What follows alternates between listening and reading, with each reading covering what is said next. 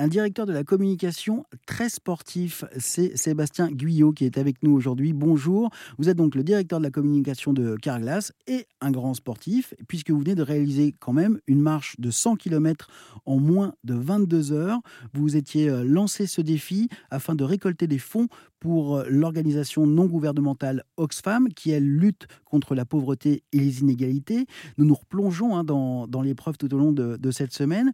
Euh, est-ce que lorsque vous êtes en train de, courir, enfin en train de marcher, là, en l'occurrence, en, pleine nuit, euh, quand ça fait déjà une, bonne paire d'heures que vous êtes en train de, fournir cet effort, est-ce qu'il vous arrive par moment de vous dire, mais pourquoi je m'inflige ça? Ouais, mais en fait, c'est pas, c'est, tout sauf de la souffrance. C'est encore une fois, c'est, de l'exploration et, et, de voir les autres dans, dans, des états. Moi, je me rappelle euh, sur l'Alpsman, le dernier col à franchir je, passe devant quelqu'un qui s'arrête sur le, bas-côté, puis qui se met à, vomir tout ce qu'il peut, qui est vraiment pas bien. Donc je m'arrête, je lui demande s'il a besoin de quelque chose, si je peux l'aider.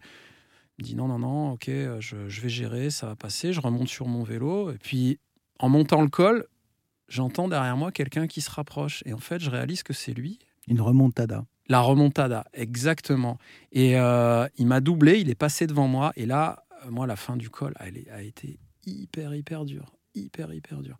Et le truc qui m'a fait tenir, c'est que je me suis dit, écoute, en fait, tant que tu seras capable de tourner les pédales, le vélo, il va avancer. Et, pour le coup, quand j'ai posé le vélo après ça, j'étais tellement content d'avoir posé le vélo que je suis parti sur le marathon euh, sur un rythme comme si j'allais faire un 10 km. Quoi. Mmh. Mais c'est fabuleux. Parce que euh, une heure avant, euh, mentalement, j'y étais, j'y étais pas du tout. Non, le, la tête, c'est puissant. Hein, c'est très, très puissant. C'est ce qui fait le lien avec la vie de tous les jours? Bah, Oui. Que, oui. Ah oui.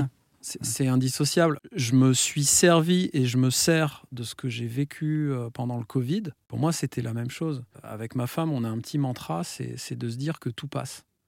Et en fait, dans une course, c'est la même chose. Mmh. Dans une course comme dans la vie, euh, les, tout, ouais, tout passe. Les moments difficiles, comme, comme les bons moments d'ailleurs. C'est pour ça qu'il faut savoir les apprécier. Et c'est aussi pour ça, à mon avis, qu'il faut savoir ne pas, ne pas rester collé au mauvais moment parce que ça va forcément, au bout d'un moment, ça va passer. Et c'est ce qui fait toute la magie du sport. Enfin, moi, je me, évidemment, je m'appuie, que ce soit dans le contexte professionnel ou personnel, je m'appuie beaucoup sur ces expériences-là. Et lorsque vous dites tout passe, que votre mantra c'est tout passe, euh, le bon comme le moins bon? Bien sûr. Ouais. Bien sûr, et c'est aussi. Euh, donc, c'est tout passe, donc profiter de tout.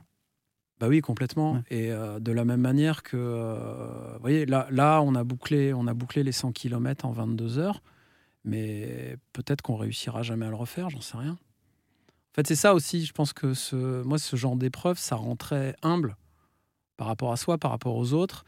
Euh, et il y a aussi, euh, moi, je, suis, ça m'évoque aussi beaucoup de gratitude. Enfin, j'ai le sentiment d'être très privilégié de pouvoir faire ça parce que, en soi, vous demain, si vous êtes en bonne santé et que vous, et que vous me dites j'ai envie de le faire, vous pouvez le faire.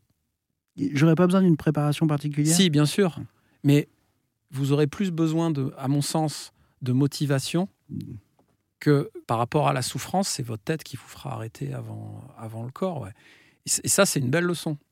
Mais de toute façon, euh, Rocky, quand il perdait, euh, il perdait d'abord dans la tête. Hein. Et quand il gagnait, c'était il gagnait aussi Mais il y a tout dans Rocky. Hein. Il y a tout dans Rocky. Mais il y a tout dans Rocky. Sur le fond, c'est la vie, quoi.